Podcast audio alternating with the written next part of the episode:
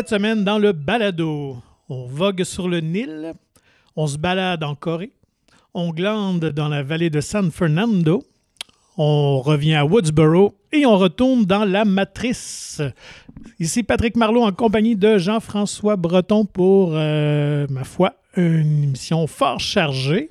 N'est-ce pas, Jean-François? Ben oui, absolument. Puis on parlera même pas du Canadien de Montréal et du changement d'entraîneur. Non, non, juste en termes de cinéma et de sortie. On avait du rattrapage à faire, comme on avait mentionné. Le temps des fêtes n'avait pas été clément pour les salles de cinéma. Puis là, plein de beaux films à voir, à aborder. Les prochaines semaines, ça déboule là, d'entrée de jeu, on peut dire. Si des films vous intéressent... tardez pas avant d'aller les voir. Ben, en tout cas, nous, on le sent. Dans notre entourage sur les réseaux sociaux, les gens sont contents de retrouver les salles de cinéma, de retrouver plusieurs films, justement, qui venaient d'ouvrir ou qui étaient sur le point d'ouvrir. Donc, on va faire le tour de tout ça. Donc, un gros programme en vue, comme dirait Jean-Marc Généreux. Oh là, chihuahua! Il y a tellement de choses à voir. Mais avant de s'attaquer aux sorties, deux bandes annonces qui ont capté notre attention cette semaine, et non les moindres quand même. Deux gros films là, qui nous dévoilent leurs premières images.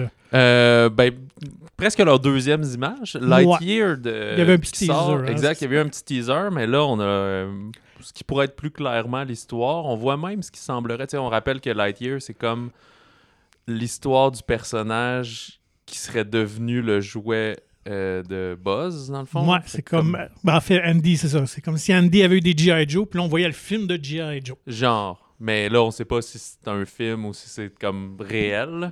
Dans ce cas, dans le style d'animation, c'est beaucoup plus réel comme les humains, disons, que comme un jouet.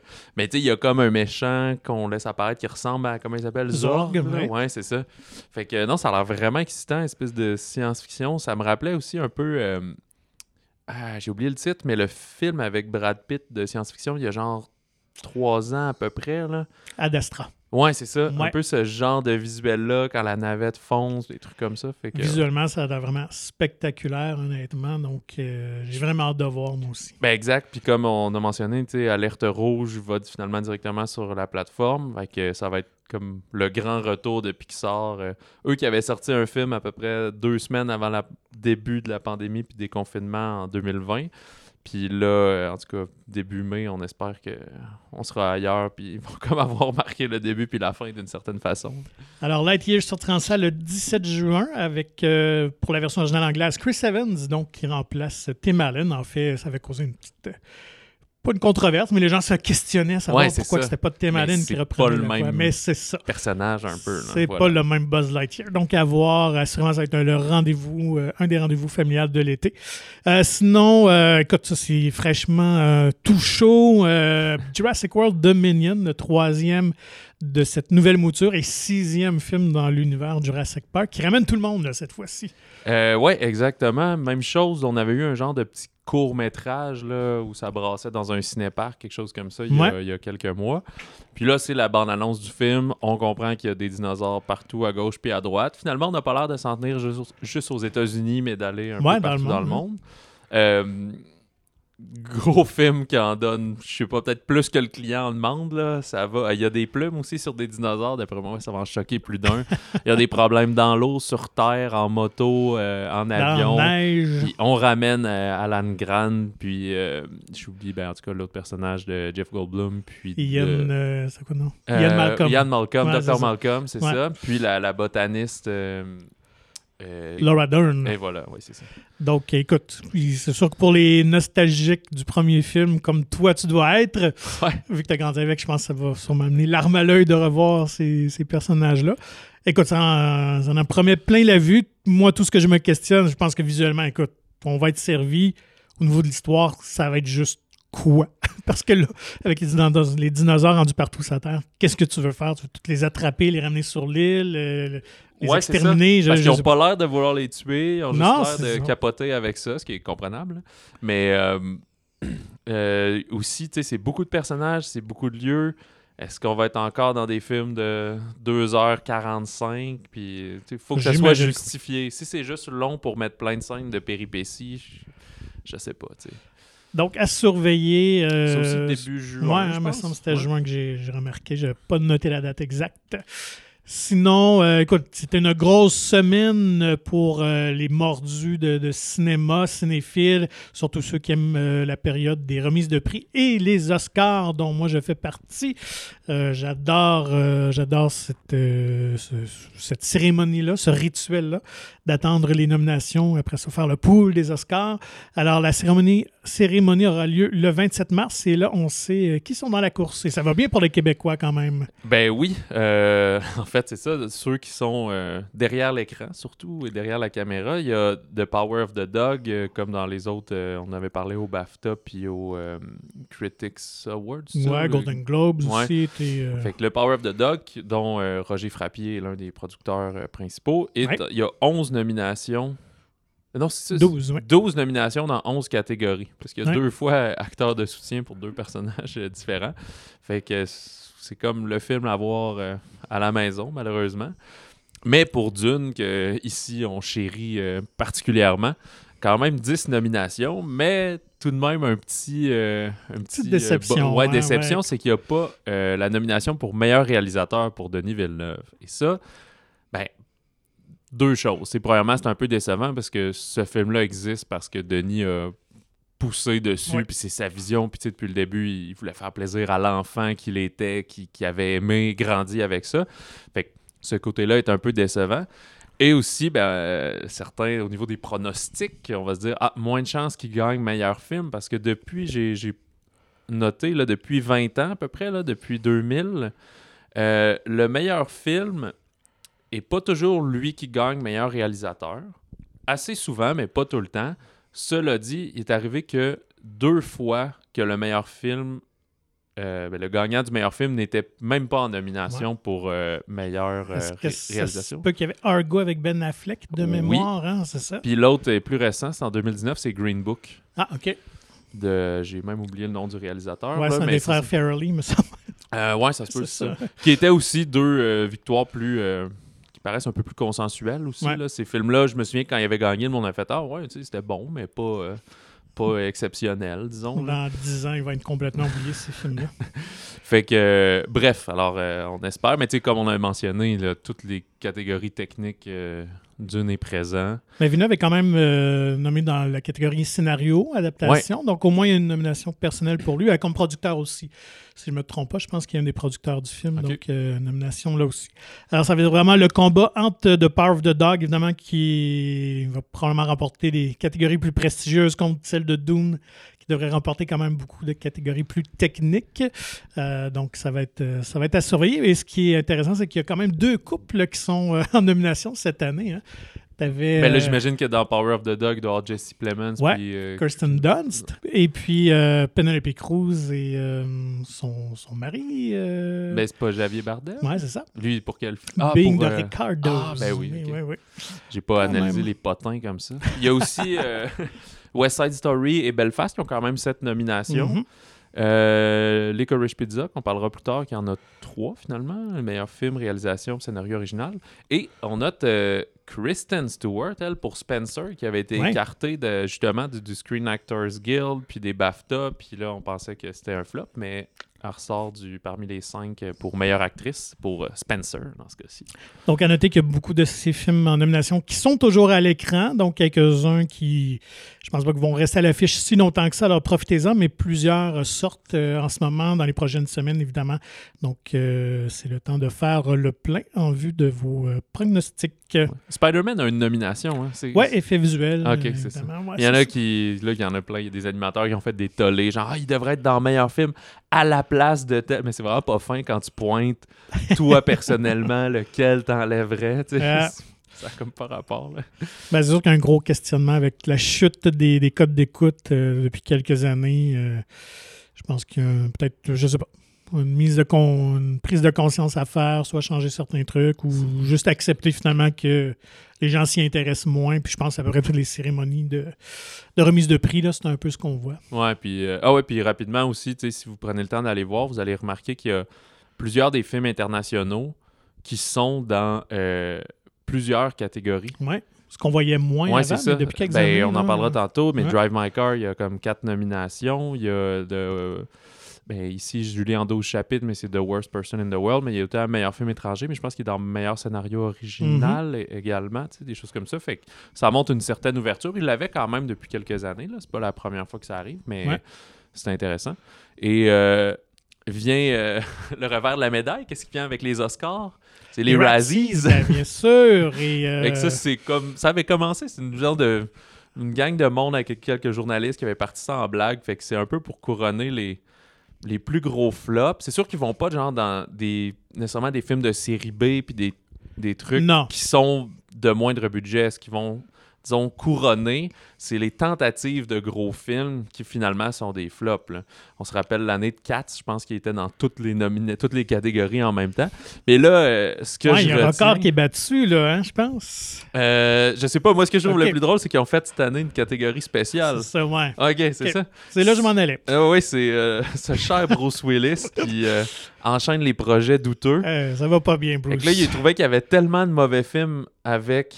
mettant en vedette Bruce Willis cette année, qui ont fait sa propre catégorie, qui est à dire Worst Performance by Bruce Willis in a 2001 Movie. Donc, pire performance de Bruce Willis dans un film de 2021. Et il y en a combien? 8 films. Puis là, tu sais, rapidement, sur Rotten Tomatoes, qui est un site qu'on dit d'agrégation, là, qui comme fait les moyennes des critiques, il n'y a rien qui a plus que 20%. Là, c'est vraiment pas très bon, dont 3 films à 0. Mais c'est sûr que c'est des films qui n'ont pas 200 critiques. Là. Ils en ont comme 4, 5, 6. C'est des sites de science-fiction ou de films d'action qui vont faire la critique, mais même là... Fait que moi, je sais pas ce qui se passe avec Bruce. Là, ça fait un bout qu'il n'a pas fait d'un film... Il y avait eu Motherless Brooklyn il y a quelques années, puis sinon, il faut remonter à genre Looper en comme 2012... Ouais, ça fait longtemps que... Je sais pas si juste il s'ennuie puis il veut jouer tout le temps ou des problèmes de jeu. Ouais, je suis curieux parce qu'il n'y a pas besoin de cet argent-là, mais bon. Non, ça c'est ternir une franchise. Qui sait, peut-être... on le verra dans Pulp Fiction 2 un jour. Est-ce que Travolta aussi serait dû pour un comeback? Ouais, mais je pense pas que c'est le genre de projet que Tarantino... Déjà, les rumeurs d'un Kill Bill 3 sont fortes, mais Pulp Fiction 2 serait surprenant. Sinon, dans les productions de nouveaux films, il va y avoir un film sur Enzo Ferrari, le constructeur automobile, et c'est Michael Mann qui retourne au cinéma, lui qui avait dernier film Black Hat en 2015, qui était un petit peu plus underground, genre d'espionnage. Mm-hmm. Fait que c'est sur la vie du mythique fondateur et constructeur de voitures exotiques italiennes, Adam Driver qui va personnifier Enzo Ferrari, et ça va être Penelope Cruz qui va jouer son épouse et Shailene Woodley, sa maîtresse. Ah. Là, le film serait à peu près là, dans une certaine période, là, en été 1957, quand tout va mal. Là, sur le bord de la faillite, il y a un de ses enfants qui est mort, l'autre enfant est lui avec sa maîtresse.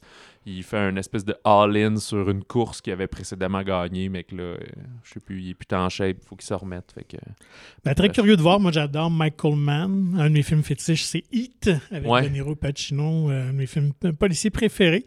J'avoue que les dernières années, ça a été plus tranquille, mais en même temps, j'ai hâte de voir parce qu'il y avait eu Ford contre Ferrari il y a quelques années, qui était super intéressant. Donc...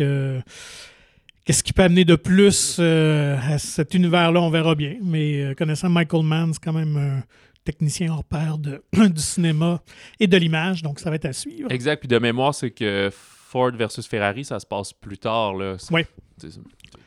Mais bon, ça demande course d'auto et tout ça. Donc. Puis, et justement... Adam Driver qui a pratiqué son accent italien dans House of Gucci. Ça aurait servi 2 fois plutôt qu'une. Bon, puis j'ai pas tant de choses à dire, mais rapidement, il y a, je sais pas si on peut dire, notre ami Francis Leclerc qui a débuté le tournage cette semaine pour Le Plongeur. J'avais pas vu ça. On en parlait dans l'émission spéciale qu'il était sur le bord de faire son casting. Là. Rapidement, c'est des noms... pas mal moins connu, là, fait que, mais là, on a assez chargé, fait qu'on s'en reparlera plus tard. Là, mais, bien sûr, ça devrait sortir peut-être, je sais même pas si c'est pour l'automne ou pour 2023, je sais pas. Donc, rattrapage cinéma, évidemment, lorsque les salles de cinéma ont fermé, plusieurs gros films devaient prendre l'affiche, dont un qui...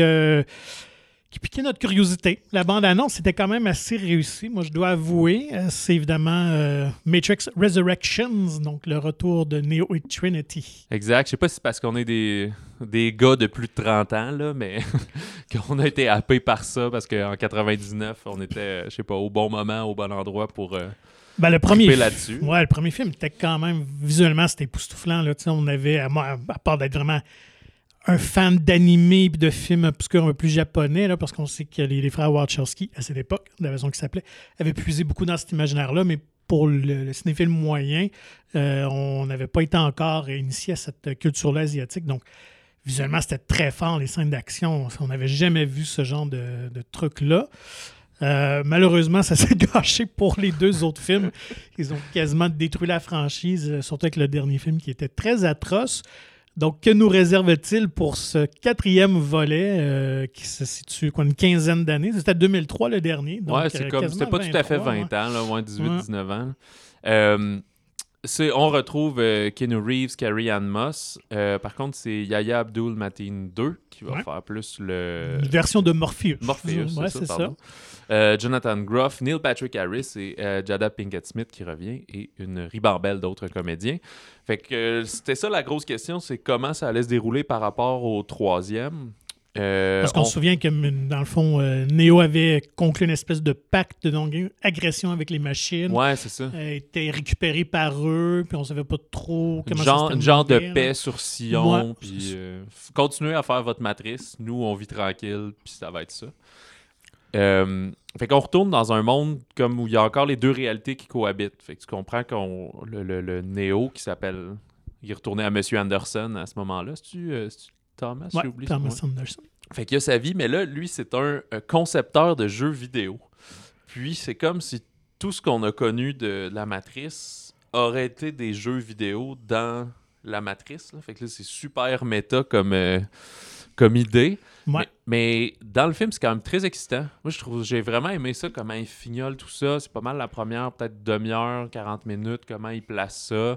C'est un peu, ils s'en moquent eux-mêmes, là, des fois. Là, OK, il faut absolument faire un autre jeu vidéo. Fait que t'es comme, c'est le même moment qu'il faut absolument faire un autre film. Ouais. Lui, ça ne tente pas. Fait que tu dis, dans la vie, ça ne tentait-tu pas de faire le film? Là, en entrevue, il a dit non, ça ne tentait vraiment, sinon il l'aurait pas fait. C'était les sœurs Wachowski qui ont toujours refusé jusqu'à récemment de faire une suite. OK. Donc, ouais, c'est... Mais là, c'est juste Lana qui... Ouais, là, il y en a juste une des deux qui a participé. Donc, ouais, moi aussi, j'ai bien aimé cette idée-là, de la façon que c'était développé, amené, que finalement, ce qu'il a vécu, parce que Neo est pas certain, là, il est un peu... comment on dirait ça? Pas fou, mais en tout cas, un peu psychotique. Il sait pas trop ce qu'il a vécu dans les premiers films, c'est la réalité ou le rêve ou tout ça. Donc, mais... Tout ce qu'il semble avoir vécu le met dans son jeu vidéo qui connaît un succès planétaire, en tout cas un succès fou, dans la Matrice. Ouais. Oui, fait que la première partie, je trouve ça super intéressant. Puis en fait, que là, lui, bref, il va devoir, un peu comme l'autre, resuivre le lapin blanc, Chasing the White Rabbit, pour voir si... tout ça est vrai ou pas. Fait que tu vas voir comment tous les personnages qu'on connaissait vont se retransformer ou vont être réinterprétés par d'autres personnes, comment ça se tisse, comment aussi il va réussir à retrouver Trinité, dans le fond, Carrie-Anne Moss au travers de tout ça. Fait que on dirait que le film est plus un jeu de comment arriver à tisser tous ces liens que quelque chose qui était absolument pertinent pour l'histoire. C'est plus ça. Fait que c'est une fenêtre un peu pour nous montrer... Ben, vu que c'était pas complètement fini, c'était le genre de trêve, voici comment c'est rendu un peu. Mais c'est ça. Moi, j'ai passé quand même un très bon moment dans le film. Je trouvais juste que, mettons, les séquences d'action étaient un peu plus rangées, mettons, qu'on avait vu auparavant. Ouais, en fait, moi, la seule critique que je peux faire, c'est que autant le premier film à l'époque avait établi une certaine marque, un jalon un peu dans l'histoire des effets visuels du cinéma. Avec toute la technologie d'aujourd'hui, j'aurais pensé qu'il aurait ouvert la machine encore plus, qu'il aurait mis le paquet. Et je trouvais que visuellement, j'ai pas été tant émerveillé que ça. Et ils ont un peu, Lana Wachowski, encore la même manie d'étirer certaines scènes d'action un peu trop longues. Fait que je trouve que la deuxième partie s'étire un petit peu. Donc, je trouve que c'est un film qui a de très bonnes idées, peut-être un peu trop inégal, malheureusement, en termes de scénario, mais écoute, ce n'est pas un navet loin de là, parce que le pari était quand même risqué. Là. Je pense pas qu'il y a grand monde qui souhaitait nécessairement une suite, mais il y a quand même de très bonnes choses. Moi, c'est surtout, en fait, une comédienne qui je trouve qui se détache du lot. C'est elle qui joue... là, j'ai-tu marqué son nom? Je pensais que je l'avais pris en note. Mais en fait, c'est la comédienne qu'on voyait dans la série Iron Fist de Netflix, là, qui jouait Colin Wing, donc une jeune asiatique. C'est bête, je pensais avoir pris en note son nom, mais en tout cas, elle est très bonne là-dedans. C'est elle qui joue un peu une espèce de nouvelle version de Morpheus, qui est à la recherche de Neo, là. OK, ben c'est elle avec le tatou du lapin blanc. Ouais, Jessica Henwick. OK. Donc, que j'ai vraiment bien aimé. D'ailleurs, j'aimerais ça qu'elle réintègre l'univers Marvel. Puis sinon, il y a de bonnes twists quand même, justement, dans le scénario. Avec, justement, on explique la raison aussi pourquoi, évidemment, Hugo Weaving n'est pas là, parce qu'il avait laissé une tellement grande impression avec son personnage de l'agent Smith.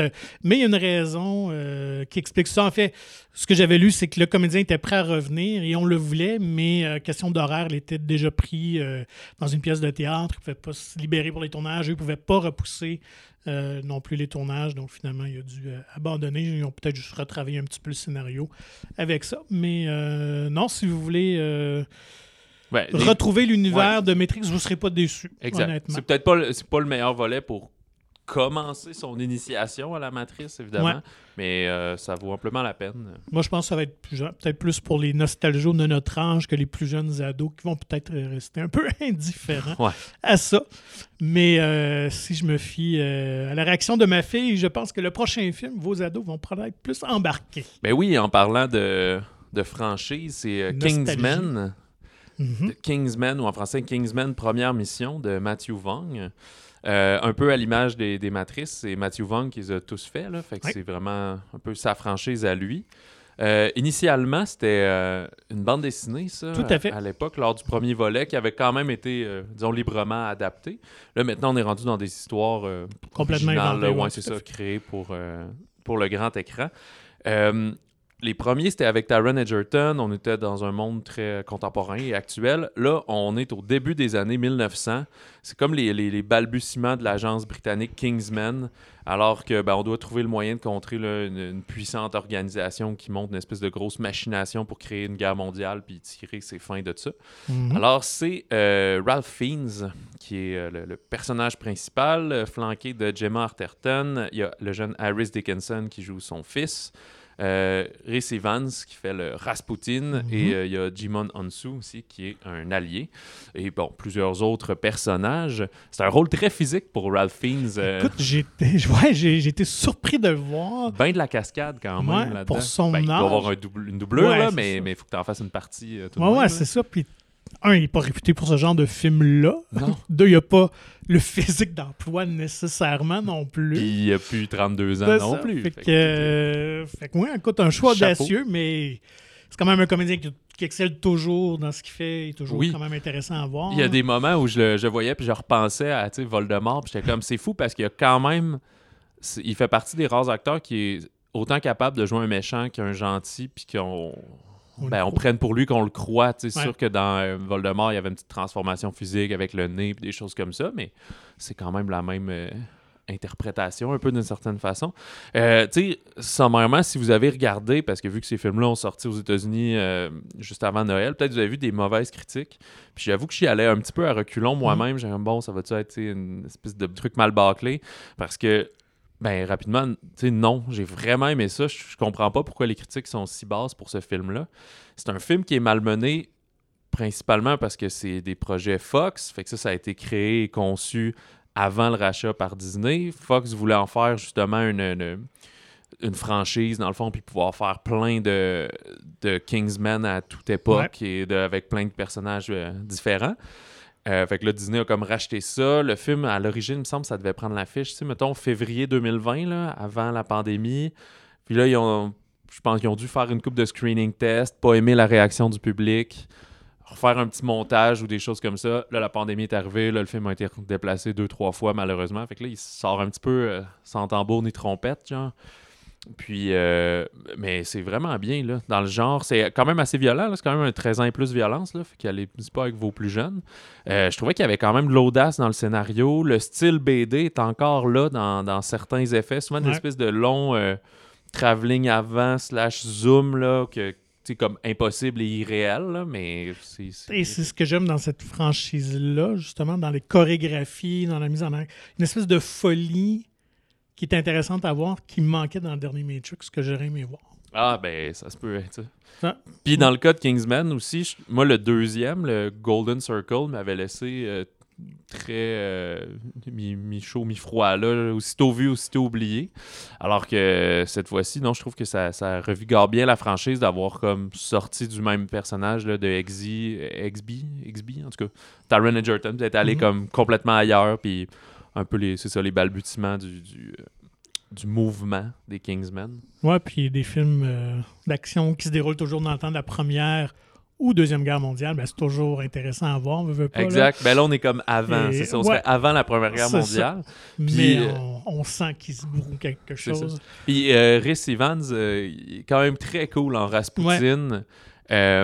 Mais connaissable aussi. Ouais, puis il s'est librement inspiré de plusieurs légendes de Rasputin qui a vraiment existé. Là. Je pense que c'était un tsar. Non, c'était pas un tsar, lui, c'était justement. C'était le conseiller du Exact, là, tu sais, un peu un genre de druide, là, et très spirituel. Là-dedans aussi, il y a ce côté-là. Fait qu'ils ont pris plein d'affaires, là. C'est comme reconnu dans les légendes qu'il mange là, comme un ogre de manière dégueulasse. Fait qu'il y a une scène là-dedans comme ça. Là. Il y a d'ailleurs, pour les fans de podcast, là, les pires moments de l'histoire de Charles Beauchesne. Là, il y a un épisode sur Rasputin. Là, fait que si vous êtes curieux, fait que non, le film prétend pas faire dire toute la vérité, mais il y a quelques mythes, mettons, qu'ils ont utilisés pour créer le personnage. Donc, si vous aimez vos films d'action légers, ben, c'est parfait. Ça ne sert qu'à divertir, à s'amuser. Et c'est peut-être un peu ce qui fait de défaut aussi, mais je dirais même au James Bond des dernières années, juste un peu de légèreté, de folie, de pas trop se prendre au sérieux, de s'amuser un peu avec le genre. Mais c'est fait avec soin quand même. Exact. Oui. En parlant de faire avec soin et de franchise... Ouais, ben écoute, ça c'en est un que j'attendais avec impatience, c'est le nouveau frisson Scream. Je dois avouer que est-ce que je suis un fan de la série? J'ai adoré le premier film, évidemment, qui ramenait un peu le genre, le slasher film à cette époque-là, parce qu'à un moment donné, comme quelques années, il y a un trou là, après la mort des Vendredi 13 et Freddy et tout ça, il n'y avait comme plus grand-chose. Oui, parce que le premier, c'est... 96. C'est ça, OK, mi-90, ouais, c'est ça. Fait que j'imagine que fin 80, début 90, il n'y avait pas grand-chose. C'était plutôt tranquille dans le genre du slasher film. Et en même temps, Wes Craven, qui évidemment était le créateur du premier Freddy, donc... s'amuser un peu avec le genre, évidemment. Le premier frisson se prenait plus ou moins au sérieux. Il a poussé un peu cette note-là dans les deuxième et troisième films que j'avais trouvé un petit peu moins inférieurs.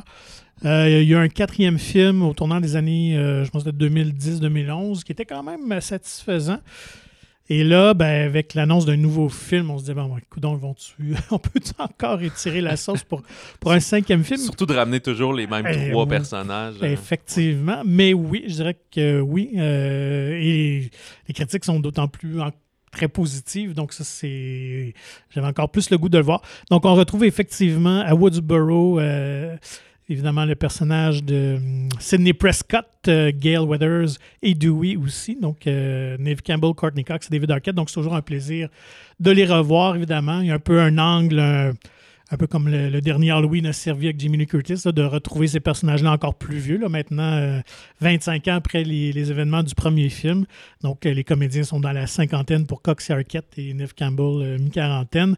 Donc, il y a quelque chose d'assez étrange de les avoir connus jeunes, après ça de les revoir, ridés, cheveux gris, tout ça. Donc ça fait toujours un petit choc. D'ailleurs, ma fille, j'ai une ado, donc qui a découvert les films dans le temps des fêtes. Justement, on aurait écouté les 4 films pour ça. Et après, mon Dieu, ils ont donc bien vieilli. Ouais, pour elle, c'était spécial de voir ça dans l'espace de quelques semaines. 1, 2, 3 sont assez succincts, là. Dans peut-être même pas 10 ans, peut-être. 3, 4 ans, genre. Là. C'est ça. Mais là, le 4 était pas mal plus tard, puis là, il y a un autre 10 ans encore. Ouais. Fait que... Donc, on retrouve 25 ans après les événements du premier film, évidemment, le fameux Ghostface, le tueur à masque, récidive à nouveau à Woodsboro, une nouvelle série de meurtres débute. Écoute, j'ai trouvé ça super intéressant. Le film est justement beaucoup plus sérieux, donc on verse un peu moins dans la comédie. Mais la réalisation, elle est vraiment efficace, d'un duo que je ne connaissais pas, qui s'appelle Radio Silence, en fait, mais c'est deux gars, Matt Bettinelli-Hulpin et Tyler Gillett, qui ont fait quelques films dont je n'ai pas vu, malheureusement. Oui, j'ai entendu beaucoup parler de Ready or Not, ouais, c'est ça. Qui est assez récent, en 2019, mais je ne l'ai pas vu, qui était dans le genre aussi horreur, comique, suspense, un peu, là. Donc, c'est certain que je vais aller regarder ça. Donc, le film a vraiment d'excellents moments de tension, là, dont une scène dans le milieu du film là, où on étire. C'est toujours la fameuse séquence où on pense que le personnage va être caché derrière. Là, la caméra se promène dans le cadrage. Mais, et il étire, je pense, un bon 4-5 minutes. Ah là. Ouais, OK. C'est vraiment, vraiment intéressant.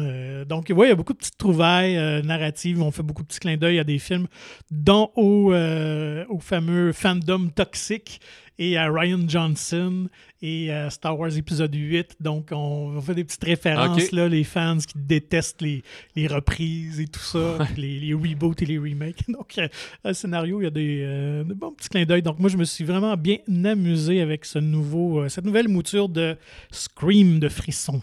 Puis comme on disait qu'ils ont déjà annoncé un sixième volet, fait que c'est positif. Je pense qu'ils ont confirmé que ça serait encore Radio Silence. Oui, c'est la même gamme, même scénariste, donc la même équipe qui revient pour ce sixième volet-là. Évidemment, on a annoncé personne en termes de comédien. Je pense qu'on voulait juste laisser peut-être le temps aussi de film de fonctionner, puis pas de trop spoiler, révéler qui reviendra pas, là, tout dépendant de ce qui se déroule dans le film, parce qu'évidemment, je ne vais rien dévoiler ici.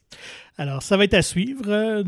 De voir qui, parmi ces nouveaux visages ou vieux visages, reviendront ou pas dans ce sixième Scream qui devrait paraître en 2023. Je pense que ça va être l'an prochain. Oui, puis c'est aussi assez très standard d'avoir un film d'horreur en janvier, février, début d'année. Puis là, il y a un peu le champ libre. Là. Je pense qu'il y a peut-être un film de loup-garou qui sort dans une semaine ou deux, plus limité. Mais là, en ce moment, c'est vraiment Scream, si vous voulez... glacer le sang. Ouais.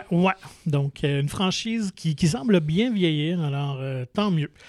Sinon, ben, avec quelques petites sorties aussi qu'on peut juste mentionner rapidement. Pour les fans, c'est aussi beaucoup de séries de franchises. Jackass Forever, les Jackass Toujours en français, quatrième volet des aventures cinématographiques de Johnny Knoxville et sa gang.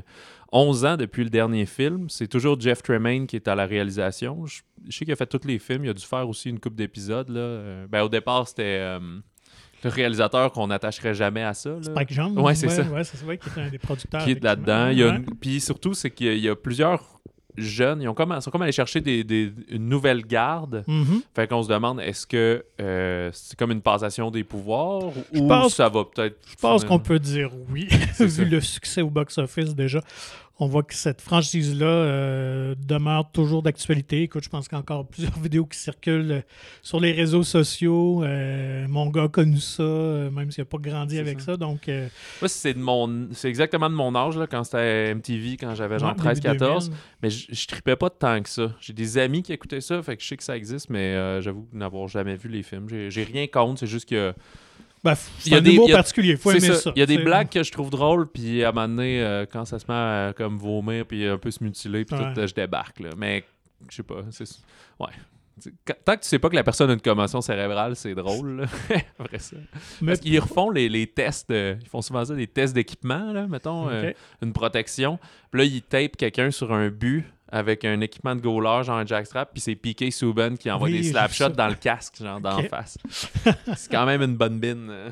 Certain. Alors, écoute, pour les amateurs du genre, je pense que vous ne serez pas déçus. Encore là, les échos sont très positifs, mais ça va être un dernier tour de piste pour Knoxville et sa gang, parce que, comme il l'a dit, dans la cinquantaine, à un moment donné, le corps ne peut plus suivre. Ouais, là, ça devient... C'était déjà dangereux. Là, c'est extrême. Il y a, pour certains cinémas, il y a aussi Red Rocket, Fusée Rouge, qui devait prendre l'affiche, même chose, juste avant les fêtes, où je me demande si c'était pas le jour de Noël comme tel. Un film de Sean Baker, lui, qui avait fait Florida Project en 2017, qui s'était démarqué avec ça. Il me semble que c'est Willem Dafoe avait eu une nomination aux Oscars pour son rôle là-dedans. Red Rocket, mais en vedette, c'est quand même drôle, Simon Rex, qui, lui, est connu pour faire des quand même très mauvais films, dont les Scary Movie 3, 4 puis 5. Là, c'est lui qui fait George, là, l'espèce d'imbécile heureux. Là. Puis c'est quand même drôle qu'on parle de Frisson puis de Red Rocket un peu au même moment. Fait que lui, Simon Rex, joue un ancien acteur porno fauché qui retourne dans sa ville natale, petit village au Texas. pour retrouver sa femme, parce qu'il est comme encore marié. Puis, dans le fond, personne ne veut vraiment de lui là, mais lui, il va tenter de, disons, remettre sa vie sur les rails, là, se refaire un peu d'argent puis repartir à neuf. C'est un film de A24, comme Florida Project, fait qu'il y a une certaine vibe avec ça. Mm-hmm. Je me dirais que ça peut choquer peut-être certaines personnes parce qu'ils se moquent. Mais c'est pas ils se moquent, mais ils dépeignent quand même une classe, certaines classes sociales qui essaient de s'en sortir, pas trop d'éducation, qui font de l'argent comme ils peuvent en vendant un peu de drogue, un peu de prostitution, puis tu tiens le fort. C'est pas mal quasiment le seul personnage masculin dans l'histoire. C'est beaucoup des femmes fortes à leur manière, disons, puis autonome d'une certaine manière. C'est pour ça qu'il n'est pas nécessairement le bienvenu là-dedans.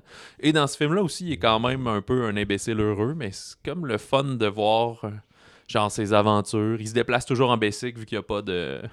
Il n'y a pas de voiture. Fait que, il est vraiment fauché, mais il essaie d'être big shot. Il parle de ses acomptes Pornhub, puis comment il est suivi. Puis là, il parle de telle scène, quand il va aux danseuses, de quand il était avec telle scène dans tel film, puis ça impressionne du petit monde, genre, de cet endroit-là. Fait que je sais pas si c'est bien reçu comme partout, là, parce que c'est quand même un peu classique d'avoir genre des Texans redneck pauvres, mettons, mm-hmm. C'est quand même ça, là. Mais, puis j'ai remarqué aussi, toutes les autres, j'ai pas fait des recherches approfondies, mais si c'est des non-acteurs ou juste, mettons, des acteurs de théâtre pas connus, mais ils ont presque aucun autre rôle de crédit cinéma.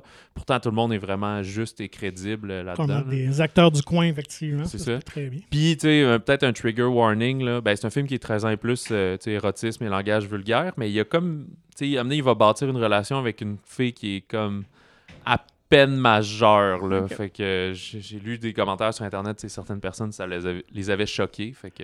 Donc, un film pour ceux qui aiment les malaises, l'humour malaisant, un peu, tout ça. Un peu, genre, c'est ça. Le film, ça veut quand même drôle, sans être une satire ou quelque chose comme ça. Comédie noire un peu. Là. Ouais, exact. Puis, une nomination pour Simon Rex au Independent Spirit Award comme meilleur acteur, là, pour ça. Il y a, dans les autres sorties, dans les films d'action, on a The 355 de Simon Kinberg, là, lui qui avait... C'est surtout un producteur et scénariste. Ouais, c'est ça. Mais il avait réalisé X-Men Dark Phoenix, qui est quand même le mal-aimé. On ne dira pas trop fort, mais c'est comme plusieurs films d'action, d'espionnage, avec des femmes en tête d'affiche. Fait que c'est comme les meilleures espionnes de de plusieurs pays différents qui doivent s'unir pour reprendre une technologie qui a été... prise par un genre des mercenaires. Fait que c'est Jessica Chastain, il y a Lupita Nyong'o, là, qu'on a vu dans Black Panther, Diane Kruger, Penelope Cruz. Quand même un casting solide. Là. Ouais, exactement, c'est ça. Fait qu'on est quand même dans les clichés du genre, là, de scènes de rafale de mitraillette, de sauter dans le vide, puis des petites répliques assassines, puis des choses comme ça, mais... Si vous aimez ce genre-là, c'est quand même très sympathique et efficace là-dessus. On se promène partout dans le monde, puis c'est ça. On doit s'unir malgré nos différences un peu. Dans les comédies, on a C'est la vie de Julien Rambaldi, qui est une comédie chorale française avec entre autres Josiane Balasco, puis Nicolas Maury aussi qui est là-dedans, connu pour son rôle dans 10%. C'est le dernier jour de travail avant la retraite d'une sage-femme, disons, qui se laisse plus impressionner, puis un jeune obstétricien qui est plutôt arrogant. Mais ensemble, ils vont devoir accompagner 5 femmes dans différentes situations pendant leur accouchement, avec les maris qui sont pas là, puis qui doivent arriver. On est vraiment, c'est ça, comédie chorale, là, en parallèle, plein de trucs assez légers. Pour la famille Chanter 2, de Garth Jennings, le premier avait eu un très gros succès. Ouais. Les voix originales, c'est Matthew McConaughey, Reese Witherspoon, Scarlett Johansson, Taron Egerton, et cette fois-ci, il y a même Bono. Ben oui, Bono. Sa voix. C'est la première fois, je pense, qu'il y a une apparition au cinéma, tout simplement, ou en voix. Fait que c'est un peu les mêmes personnages, là. Buster Moon, le koala optimiste qui monte un spectacle avec ses amis artistes. Mais faut d'abord qu'il persuade la vieille star du rock, là, un lion là, qui est reclus au monde puis qui avait juré qu'il ne ferait plus jamais de spectacle. C'est lui qui est... voicé par Bono. Et On est fait pour s'entendre, comédie romantique française avec entre autres Sandrine Kiberlin et Pascal Elbé, qui est un cinquantenaire dans le fond qui découvre qu'il est en voie de perdre Louis, mais il refuse de l'accepter, fait qu'il fait plus s'enfermer dans sa bulle puis un peu se couper du monde. Mais l'arrivée de sa nouvelle voisine, veuve et mère d'une petite fille qui est en période de mutisme, dans le fond, qui refuse de parler pour X raisons, ben, ça va le pousser évidemment à s'ouvrir au monde, fait qu'il va se développer une relation entre ces deux personnes-là. Pascal Elbé, c'est lui qui réalise le film et qui joue le personnage, quelqu'un qui souffre un peu de surdité comme ça en vieillissant, fait que c'est pour ça que je pense qu'il se permet de faire quelques blagues, c'est beaucoup des quiproquos sur des situations, des malentendus littéralement. Mais ça reste comme une espèce de petit sujet méconnu au travers de la comédie romantique, ça peut être parfait. Et dans les gros films aussi qu'il y a, c'est Drive My Car. Oui, bien sûr. Donc, film japonais qui rafle à peu près tout sur les circuits festivals et tout ça. Donc, il était précédé d'un très, très gros buzz, d'ailleurs en nomination pour quelques Oscars. Un film quand même assez long, on doit prévenir, 180 minutes, donc achetez-vous un gros popcorn, parce que vous allez en manquer avec le petit sac. Gros popcorn, petite liqueur dans ce temps-là. Mais ouais, 4 nominations, meilleur film, film international, meilleure réalisation, meilleur scénario adapté, comme on disait précédemment, là, parmi les films internationaux qui se placent dans plusieurs catégories et pas juste le film international. Donc, si vous voulez voir vraiment un film de qualité, évidemment pour un public plus averti, mais ça risque d'être celui qui sera le vôtre pour les prochaines semaines. Un film quand même esthétiquement très beau, très réussi, de beaux paysages. Une grande partie du film se déroule en Corée. Bien joué aussi. Donc, ben, rapidement, on peut... vas-y avec tu veux, histoire. Je synopsise vas-y. Un petit peu. C'est un acteur et metteur en scène de théâtre qui adore conduire sa voiture quand même. Souvent, en fait, justement, il va se servir du temps de déplacement, lui, pour pratiquer des scènes avec sa radio, son CD. C'est qu'il enregistre sa femme qui donne la réplique, fait comme ça, ça lui permet de pratiquer en conduisant. Et il est appelé à aller diriger une pièce pendant une résidence de quelques semaines dans un festival de théâtre à Hiroshima. Mais à ce moment-là, il est contraint d'être conduit par une chauffeur. Pour une question d'assurance, il ne peut pas conduire lui-même. Fait que de ça va naître une relation entre... pas une relation amoureuse, mais une relation interpersonnelle, disons, entre sa chauffeur et lui. On n'a pas envie d'en divulguer davantage sur les événements qui vont arriver dans le film, mais c'est principalement un film de personnages. C'est un film de c'est quoi le sens de l'amour, les blessures, puis le passé, comment avancer dans la vie avec un certain poids sur tes épaules, peut-être. Et où c'est un personnage qui remet en question un peu sa carrière, ses choix, sa vie. Là, on voit qu'il est aigri par... malgré qu'il semble être un comédien réputé quand même, qui a un certain succès, mais qui n'aurait pas atteint pleinement son potentiel. Donc, il y a toute une réflexion sur ça aussi. Donc, c'est très verbeux, verbomoteur, très axé sur les dialogues, disons ça comme ça. Mais ça reste des personnages qui... surtout le personnage principal, là, il analyse beaucoup, tu sais. Oui, le film se passe pas par... on vient de parler de films d'action puis d'explosion, puis tout, c'est pas ça du tout. Là. C'est pas Parasite non plus, non. Pour ceux qui disent « Ah, c'est un film asiatique ». Exact, c'est pas un suspense, puis... mais c'est un personnage qui va plus être en retenue, regarder ce que les autres font. Comme on mentionne à l'occasion, c'est le fun d'être comme dans le milieu du théâtre. Là. Ils sont dans des répétitions, les auditions, auparavant. Fait que, c'est vraiment intéressant de voir un peu comment ça se déroule.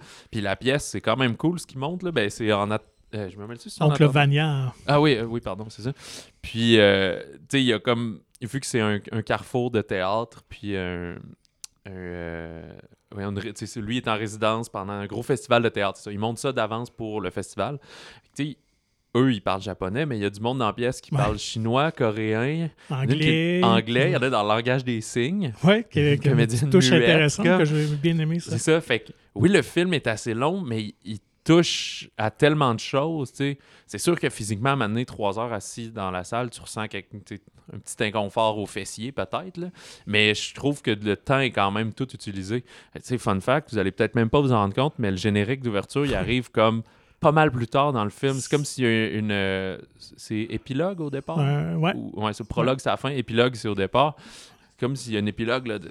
trentaine de minutes comme faux, puis amener le générique en barque, mais tu te laisses prendre au jeu, puis tu oublies qu'il y a eu ça.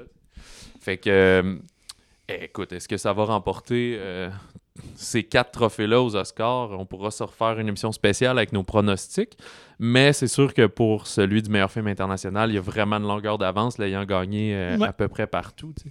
Puis... Hey, ça, j'ai pas noté ça, je vais à brûle pour point, mais c'était-tu la Palme d'Or à Cannes? Non, c'était Titan, la Palme d'Or, ouais, c'est vrai. Ouais. Je sais qu'il avait gagné scénario, entre autres, là, de mémoire comme ça. Ah, peut-être mise en scène aussi, juste réalisation, mais ça, je suis pas certain. OK. Donc, Drive My Car... peut-être qu'il y a des endroits qui l'appellent Conduis mon char. C'est comme le titre traduit vraiment au Québec. Mon char, oui. Oui, c'est Conduis mon char. Mais plusieurs cinémas, je pense, qu'ils ont préféré le garder Drive My Car. C'est toujours un peu singulier aussi, les films internationaux, tu sais, parce que c'est comme si les Américains ou le milieu anglophone va faire connaître le nouveau titre. Fait que là, t'es rendu à une énième traduction. C'est le cas de... par exemple, Julie en 12 chapitres, qui est... c'est pas ça le vrai titre. Là, et anecdote, depuis que j'ai vu le film, j'ai toujours la chanson Drive My Car en tête. Mais tu me disais parce qu'elle n'est pas dans le film. Elle n'est pas dans le film. Et moi, à la blague, je disais que ça aurait été très drôle qu'ils mettent ça comme générique de fin. Ouais, mais j'ai lu... ce serait quand même. Ça détonnerait. Ouais, ça casserait le rythme, c'est certain. Mais il voulait l'utiliser, je ne sais pas à quel moment dans le film, le réalisateur, mais finalement, c'est trop compliqué et onéreux d'avoir les droits de la chanson des Beatles. Dans un même registre plus cinéphile, mais peut-être un peu plus accessible, disons ça quand même, parce que Drive My Car, c'est pour un public quand même un peu plus averti. Le nouveau film de Paul Thomas Anderson, qui... C'est ça, là, on a comme passé tout ce qui était les sorties depuis le 7 février, depuis l'ouverture... Là, on tombe aujourd'hui sur, mettons, les nouveautés du 11 février. Là. C'est ça. Donc, Licorice Pizza, nouveau film de Paul Thomas Anderson, qui nous a habitués à aller un peu dans tous les genres, ou en tout cas plus dans les différents tons. Il a fait des trucs un peu plus légers, des trucs un peu plus austères et sérieux. Donc, il revient, je dirais, un peu plus à ses origines, Boogie Nights, donc film d'époque dans les années 70, dans la vallée San Fernando, en Californie. Et on y suit deux jeunes, un jeune et une un peu plus vieille, dont le garçon, en fait, a l'œil sur la fille, n'est-ce pas? Exactement. C'est ça, comme aîné d'à peu près 10 ans, là, entre ce jeune acteur... ce jeune adolescent acteur, c'est ça, c'est un enfant acteur qui vieillit. Fait que, ouais, c'est ça, c'est plus une romance, là, on n'est pas dans les... There Will Be Blood du tout. Là. Non. Ça peut ressembler peut-être à Punch Drunk Love aussi, il y avait une certaine légèreté dans ses réalisations. Fait que c'est une forme de récit d'apprentissage qu'on appelle un coming of age. Mm-hmm. Y a quand même une couple de notions là, sociales là, qu'on va injecter là-dedans. T'sais, c'est pas pour rien qu'il y a entre autres la nomination du meilleur scénario original. Paul Thomas Anderson n'écrit pas ses scénarios sur un coin de table, visiblement. Fait qu'il y a de la profondeur dans les dialogues. Les personnages toujours intéressants, colorés aussi. Exactement. Là, on pense à ceux, entre autres, de Sean Penn, mais Bradley Cooper aussi, même le réalisateur, Tom Waits qui joue un réalisateur. Oui, parce que le background, un peu l'arrière-plan de l'histoire se déroule dans le monde du cinéma. Donc, Bradley Cooper joue vraiment le producteur John Peters, qui a été le chum de Barbara Streisand. Je sais pas, je le prononce comme il faut, selon Bradley, qui était coiffeur, en fait, de vedette, qui est devenu producteur. Écoute, juste à lui, je pense qu'on pourrait faire un film. Il a une vie vraiment, vraiment éclatée. Mais le jeune couple en devenir, peut-être, c'est quand même deux comédiens inattendus, qu'on peut ainsi dire, parce qu'il y en a une qui n'est pas du tout comédienne. Oui, c'est ça. En fait, le principal, pas le principal, mais le garçon, Cooper Hoffman, c'est le fils de Philip Seymour Hoffman, qui était un des comédiens chouchous de Paul Thomas Anderson jusqu'à son décès. Fait que je pense que c'est son premier film. Oui, ouais, tout à fait. Et Alana Haim, qui est c'est une musicienne, en fait. Puis je sais pas comment elle a ramassé ça dans leur connexion, mais Paul Thomas Anderson a fait comme tous les vidéoclips de son band qui est avec ses sœurs, là. Fait que... la connexion vient de là, je l'ai vu en entrevue. Et mais je sais pas comment ça a débuté. Là.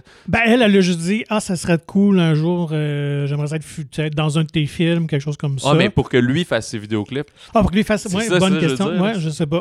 Ça, bonne question. Des fois, c'est un petit milieu. Des fois, les arts en Californie. Tu sais, j'aimerais ça, que Denis Villeneuve fasse des clips de mon band. Donc, et on retrouve aussi les parents d'Alan Haim qui jouent ses vrais parents dans le film. Donc, ça, c'est encore très, très drôle. Alors, pour ceux qui veulent... C'est ça, mais il a écrit le rôle pour elle. Oui, oui, vraiment. On passe du coq à l'âne, là, mais il avait dit, un jour, je vais avoir un rôle pour toi ou quelque chose. Puis là... Bon, je vais être là 3 minutes dans ton film. C'est comme, non, c'est toi pas mal la personnage principal. Effectivement. Okay. Donc, puis, un beau cadeau. Ouais, c'est ça. Comme on disait, c'est des dialogues qui donnent beaucoup de vie, beaucoup de rythme au film. Contrairement à, mettons, Drive My Car, il y a plus d'action un petit peu dans le récit naturellement, aussi du fait que c'est des jeunes, ils font un petit peu plus de folie, ils sont un peu plus cavaliers là-dedans.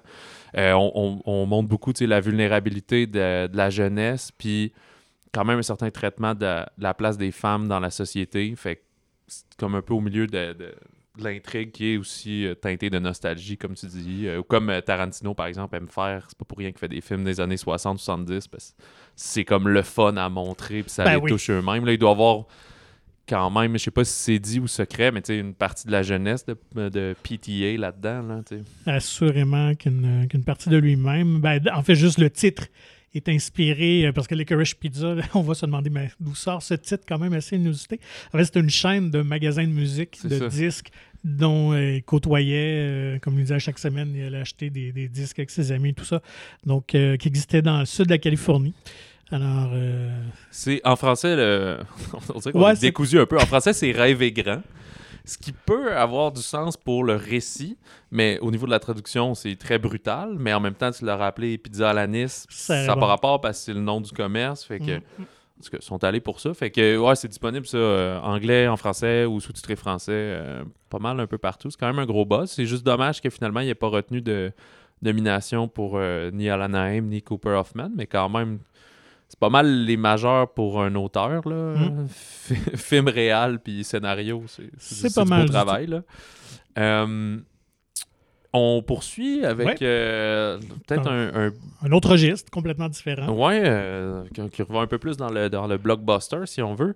Death on the Nile, Mort sur le Nil, de Kenneth Branagh, qui revient pour une deuxième aventure du célèbre Hercule Poirot. Ben oui, il nous avait donné quelques années en 2017 Meurtre sur l'Orient Express, qui a connu vraiment un bon succès critique et commercial, quand même, un peu contre toute attente, parce que écoute, faire du Agatha Christie dans ces années-ci, c'est peut-être pas ce qu'il y a de plus sexy et populaire. Ouais, c'est ça. Mais, par contre, c'est le côté whodunit, là. Ouais. Knives Out est arrivé après Meurtre sur l'Orient Express, mais en tout cas, il y a vraiment un regain de. Oui. En fait, je sais pas si c'est un regain, c'est toujours populaire, mais c'est vrai que. Ça vient un peu par phase, mais là, c'était comme un retour. Je pense que ce film-là a ramené l'avant-goût de connaître les meurtres mystères. Exact.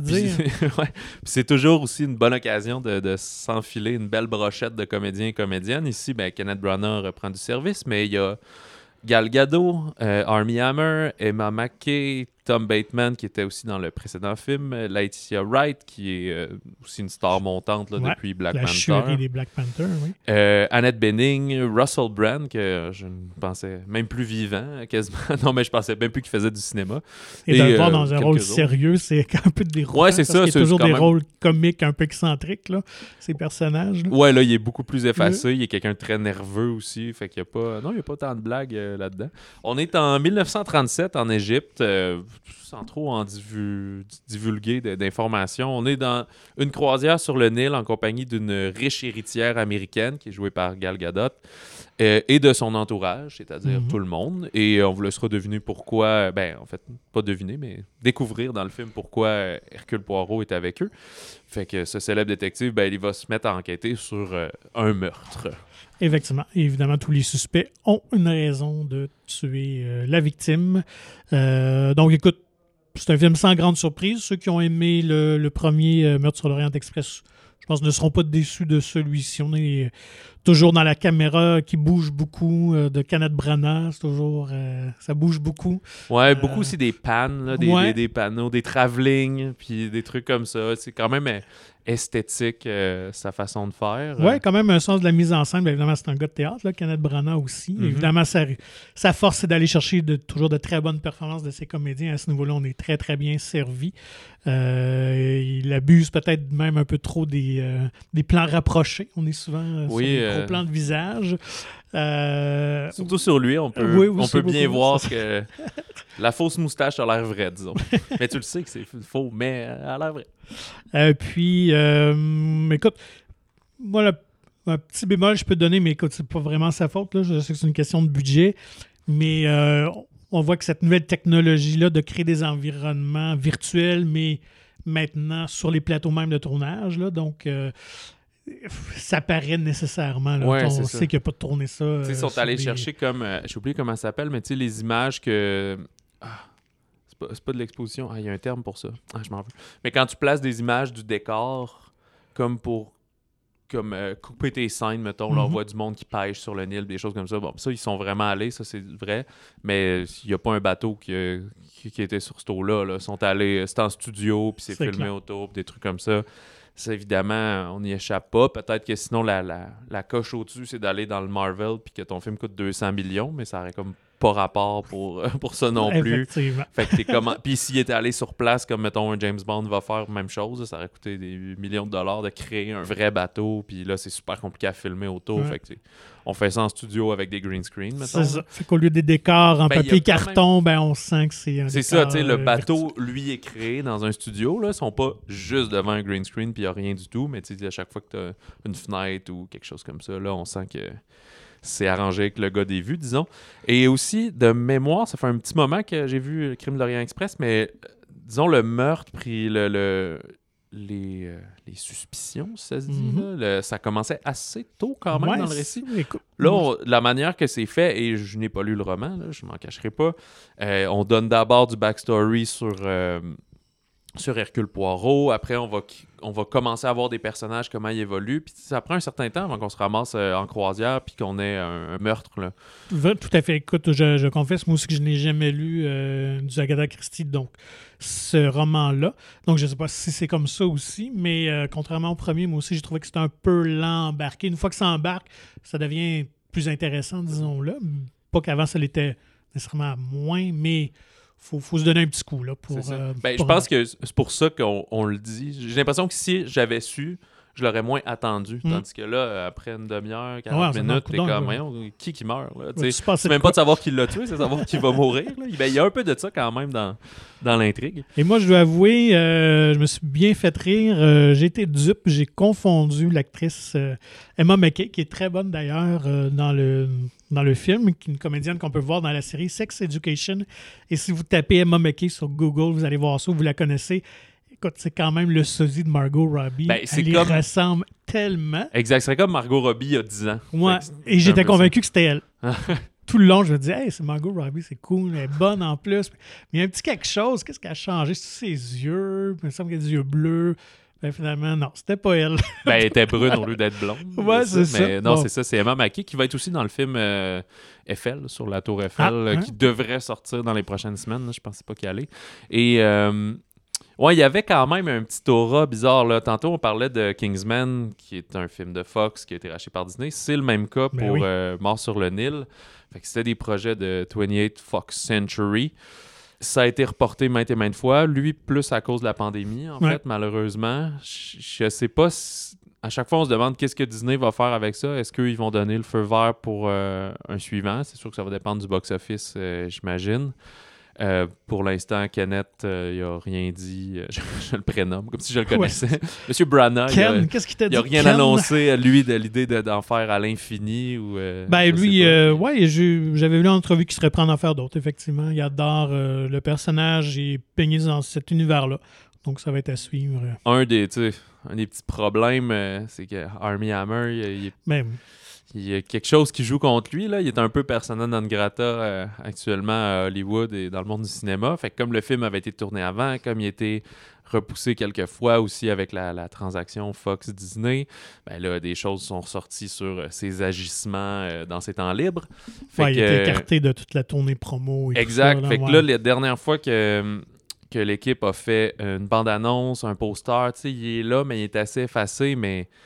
il ne pouvait pas non plus l'effacer en CGI du film. Là. Il est comme très important dans l'histoire. Là. Il est un des personnages principaux, piliers.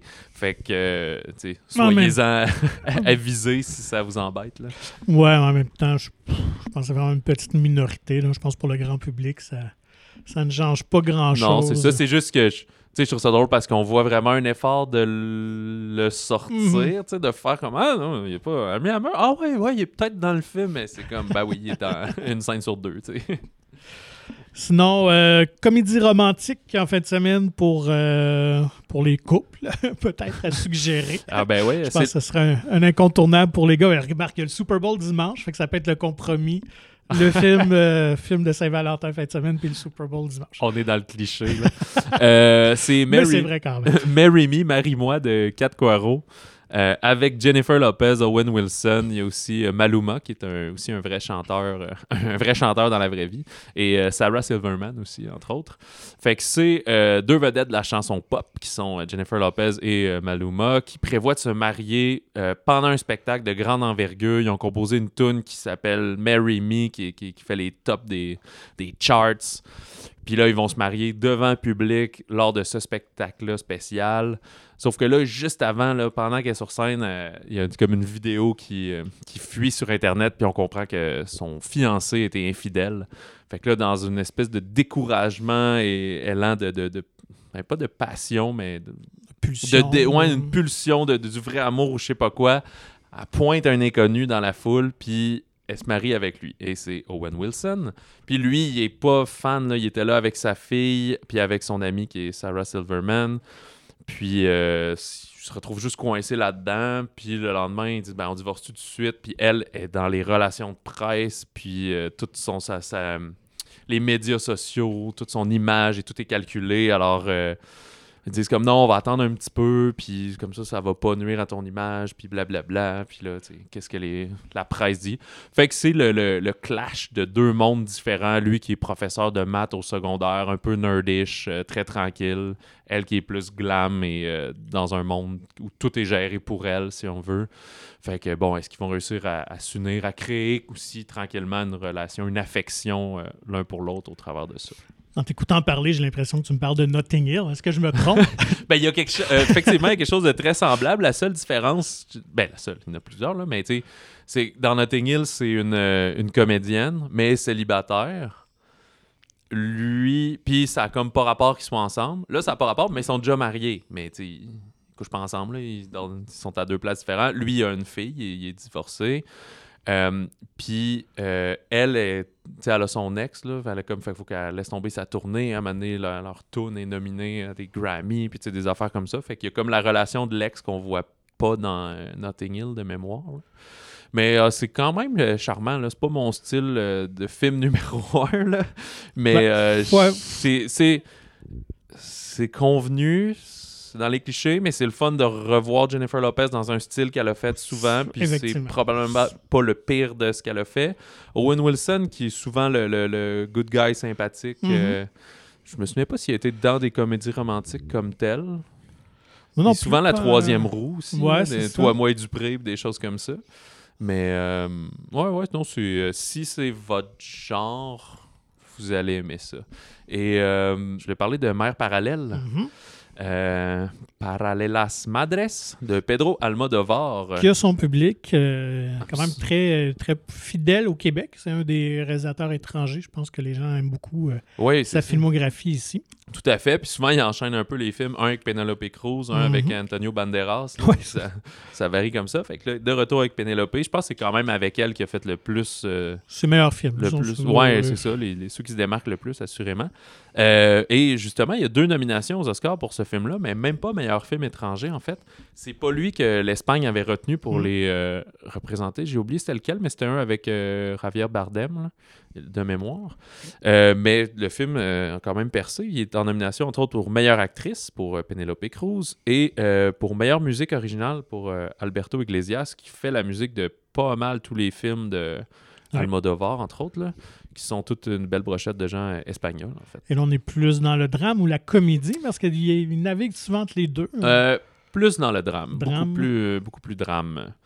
Pas mélodramatique, mais plus drame. Alors, c'est 2 femmes qui se rencontrent dans une chambre d'hôpital, sur le point d'accoucher. Ce qu'elles ont en commun, c'est qu'elles sont les 2 célibataires, tombées enceintes par accident. Il y en a une qui est plus heureuse que l'autre, disons. Là. Penelope Cruz est comme plus vieille, à l'âge qu'on la connaît, là, plus début quarantaine, mettons. Je ne sais pas dans la vraie vie à quel âge, mais dans le récit, là, peut-être plus ça. Puis l'autre, beaucoup plus jeune, qui est jouée par Milena Smith, de mémoire, que je n'avais pas vu ailleurs, mais ça reste des comédiens et comédiennes espagnols. Là. On les connaît pas tous ici tant que ça. Là. Effectivement. Fait que tombe enceinte, puis elles échangent quelques mots, un peu d'encouragement et de bienveillance l'une envers l'autre, mais ça va créer entre elles un lien étroit. qui va les lier leur vie à jamais d'une certaine façon. Fait que c'est le fun de se garder de la découverte lorsque vous verrez le film. Je dois m'en confesser aussi, j'ai beaucoup de confesses à faire. Là. J'ai pas lu d'Agatha Christie, puis j'avais pas vu d'autres Almodovar. Je sais qui il est, je connais les films, je sais qu'il a gagné aussi ça, un Oscar, entre autres, avec Parle avec elle, là, 2002-2003, Étreinte brisée, plein de beaux films avec Penelope Cruz, mais j'ai jamais pris le temps de les écouter. Fait que je peux pas les comparer avec ce qu'il a fait d'autres. Je sais pas si toi, c'est un réalisateur. J'en ai vu quelques-uns, j'ai pas tout vu. Écoute, moi, ça dépend du film. Il y en a certains que j'ai trouvé intéressants, d'autres qui m'ont laissé plutôt indifférent. Donc, je pense que ça dépend du sujet aussi et de la manière qu'il va le traiter. Comme on dit, des fois, il tombe dans la satire un peu caustique, des fois dans le drame plus réaliste. Okay. Donc, c'est quand même un cinéaste assez iconoclaste. Je dirais qu'il est plus, c'est plus terre à terre ici, c'est plus réaliste dans l'approche. Il se moque pas de rien. En fait, ce qui est intéressant aussi, c'est qu'il y a une espèce d'enjeu genre politique en trame de fond. Fait que je trouve que c'est le genre d'affaire qui vient vraiment étoffer des scénarios. Fait que les personnages vivent pas juste une chose à la fois. Ils vivent pas juste, mettons, leur maternité. Ils ont une carrière, ils ont des choses, ils ont des préoccupations, des aspirations. Fait que c'est que elle souhaite comme faire exhumer une fosse commune pour retrouver le corps de son arrière-grand-père dans son village natal. Et d'autres hommes, dans le fond, qui étaient assassinés là, comme début 1930 par une espèce de milice d'extrême droite. Fait que c'est comme un pan d'histoire de l'Espagne, dans le fond, qui serait arrivé. Fait qu'on parle de ça, puis faut qu'elle, c'est comme long à faire. Il faut qu'elle fasse des demandes, qu'elle sollicite des gens pour que ça parvienne à ça. Fait qu'au travers de sa vie, puis son rôle de nouvelle mère, là. En direct, on peut prendre toute cette histoire-là et en faire genre une espèce de comédie bonbon, mais c'est pas ça. Là. Mais ouais, Penelope est comme brillante là-dedans. Là. Vraiment une justesse de jeu qui passe par un grand span. C'est vraiment une grande actrice. Là. Puis peut-être que elle a joué dans quelques films aux États-Unis aussi, mais peut-être que ses meilleurs rôles, c'est justement en espagnol et dans sa langue originale, disons. Oui, bien d'accord là-dessus. Moi, dans les films américains, c'est vrai qu'il n'y a pas la même énergie, il manque quelque chose. Puis, tu sais, c'est un duo qui travaille vraiment souvent ensemble. Depuis tellement d'années aussi. C'est ça, là, c'est des chimies incansables à ce moment-là. Fait qu'il doit vraiment comprendre qu'est-ce qu'il veut d'elle, puis il sait qu'est-ce qu'elle peut donner. Puis, non, c'est vraiment un. Tu sais. On fait pas de la critique, on fait de l'opinion un peu, là, mais je dois avouer que, mettons, moi, j'ai préféré Mère Parallèle à Drive My Car. Là. Si vous êtes tripeux de films internationaux, il y en a ben trop, j'ai juste à voir. C'est sûr que Drive My Car, s'il gagne meilleur film puis plein de choses comme ça, il va marquer les esprits d'une certaine façon. Mais, c'est sur une note personnelle, disons. Là. J'ai aimé mieux ça. C'est un film qui est quand même très verbeux, mais je trouve ça super beau entendre l'espagnol, même si je comprends, mettons, un mot sur 75. Là. Je me prends les sous-titres, mais il existe en version doublée en français aussi. C'est disponible peut-être dans votre cinéma. Alors, c'est un peu moins austère, probablement, que Drive My Car, mais plus latin, parce que Drive My Car, quand même, l'asiatique, il y a un côté. Il y a le côté réservé. Tu sais, t'ouvres pas tes émotions. T'es pas un grand livre ouvert, là, puis c'est traité dans le film aussi. C'est pour ça que je disais que tantôt, ils sont un peu plus en observation. C'est comme quand. Tu sais, c'est fou dans Drive My Car quand ils sont, mettons, à un souper, puis là, tu parles d'une autre personne, mais elle est à côté de toi. Mais tu permets pas de répondre, tu sais. C'est comme. Il y a une troisième personne dans la plèche, puis elle dirait tu sais, Patrick, est-ce que t'aimes le travail que Stéphane a fait pour toi? Puis là, au lieu de le dire à Stéphane, tu le dis à moi, puis tu dis oui, je suis très content de ce que Stéphane fait pour moi, c'est vraiment une bonne personne. Voilà. Puis là, tu sais. C'est comme un peu gênant, mais c'est fascinant de voir ça. Les rapports sociaux sont. Ouais, c'est ça. C'est une autre façon de faire de nous qui détonne, mais voilà. Puis on enchaîne. Il y a. Dans les films internationaux, il y a Julie en 12 chapitres qui s'appelle aux États-Unis The Worst Person in the World, qui est un film norvégien. Et j'ai cru comprendre que c'est plus. The Worst Person in the World est plus fidèle comme traduction au titre original. Mais c'est parce que le film est scindé en 12 chapitres, dans le fond, au cours du récit. Toi, t'as pas eu la chance de le voir encore. Non, fait pas que encore. On va en reparler plus la semaine prochaine à ce moment-là. Mais sachez que peut-être c'est déjà disponible dans votre cinéma local. Il est aussi en nomination pour meilleur film étranger. Puis scénario aussi. Et c'est ça, scénario original. Et il avait gagné le prix d'interprétation de la meilleure actrice à Cannes. qu'on en reparlera. Dans les autres sorties au Québec, dans le genre action, Liam Neeson, Big Liam est de retour. Parlant de Bruce Willis tout à l'heure, Liam, il suit proche aussi. Ben, là, c'est... Je pense que c'est quand même la meilleure qualité parce qu'au moins ces films sortent au cinéma. Ouais, il n'y a pas de nomination Razzies, fait que c'est déjà ça aussi. Exactement. Blacklight ou Opération Blacklight en français, c'est Mark Williams, lui qui avait réalisé Honest Thief avec Liam Neeson en 2020. C'est plus un producteur d'habitude, là, mais il a fait Marksman qui était aussi avec Liam Neeson, mais aussi, mettons, Cop Shop cette année, The Accountant avec Ben Affleck il y a quelques années. Il est dans l'action et là, un peu le... truc de conspiration. Ouais. Ouais, c'est ça. Puis Liam Neeson a toujours souvent le côté un peu méchant, mais gentil.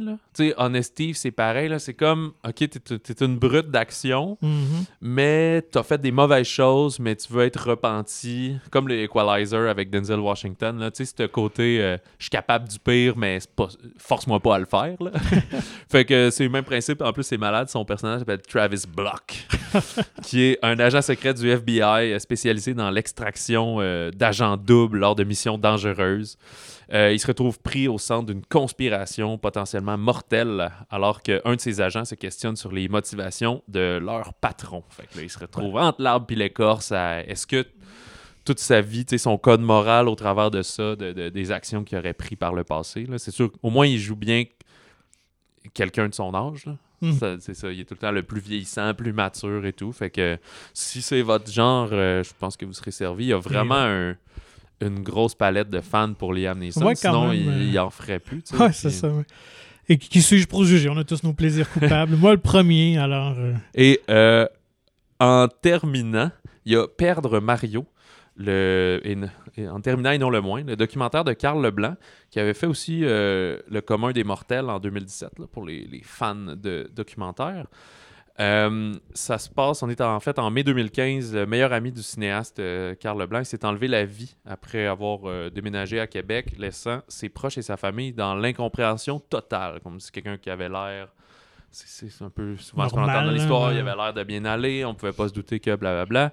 Fait que c'est un film qui est un documentaire très empathique, le film vise pas, évidemment il sert du décès de cette personne-là, cet individu-là en particulier, mais le film explore des pistes de réflexion là, sur les moyens de prévention du suicide, puis c'est entrecoupé évidemment, d'interventions émouvantes, évidemment, là, et très poignantes de ses proches, avec parfois de la colère, de la culpabilité, de la douleur, du chagrin. Fait que, écoute, si vous venez perdre quelqu'un, c'est peut-être pas le meilleur moment là, mais c'est... Le suicide fait quand même partie des tabous de la société. C'est assez commun, mais c'est quelque chose qu'on évite. Parle pas, il y a plusieurs causes aussi qui existent pour ramasser des fonds pour la prévention. Je sais qu'il y a Sam Breton, entre autres, qui fait des spectacles à chaque année, puis ça le fait toujours rire pour l'avoir entendu en entrevue quand le monde dit « Ah, ton show pour le suicide? » C'est pas un show pour le suicide, c'est un show sur la prévention du suicide. Alors, Père de Mario, puis ce qui est intéressant aussi, comme c'est un film québécois, il y a vérifié avec votre cinéma, il y a souvent des projections qui sont suivies de Q&A dans ce temps-là, de questions, de questions-réponses. Fait que je pense que Karl Leblanc fait une tournée promotionnelle de son film là, dès en fin de semaine. Intéressant. Je pense que c'est assez pour cette semaine. Je pense qu'avec ça... Les cinéphiles, vous avez plusieurs choix de tous les styles et créneaux. Alors, profitez-en, retournez en salle et allez voir les films. Exactement. Merci si vous êtes resté jusqu'à la fin. La semaine prochaine, on va aborder entre autres Julie en 12 chapitres, mais également le fameux Uncharted. Le retour de Tim Allen. Oui, déjà, qui enchaîne les projets chez Sony. Pour moi, il y a un contrat à vie avec eux autres. La nouvelle coqueluche d'Hollywood. Et d'ici là, n'hésitez pas à nous contacter pour nous parler de Liam Neeson ou de Bruce Willis, ça nous fera plaisir.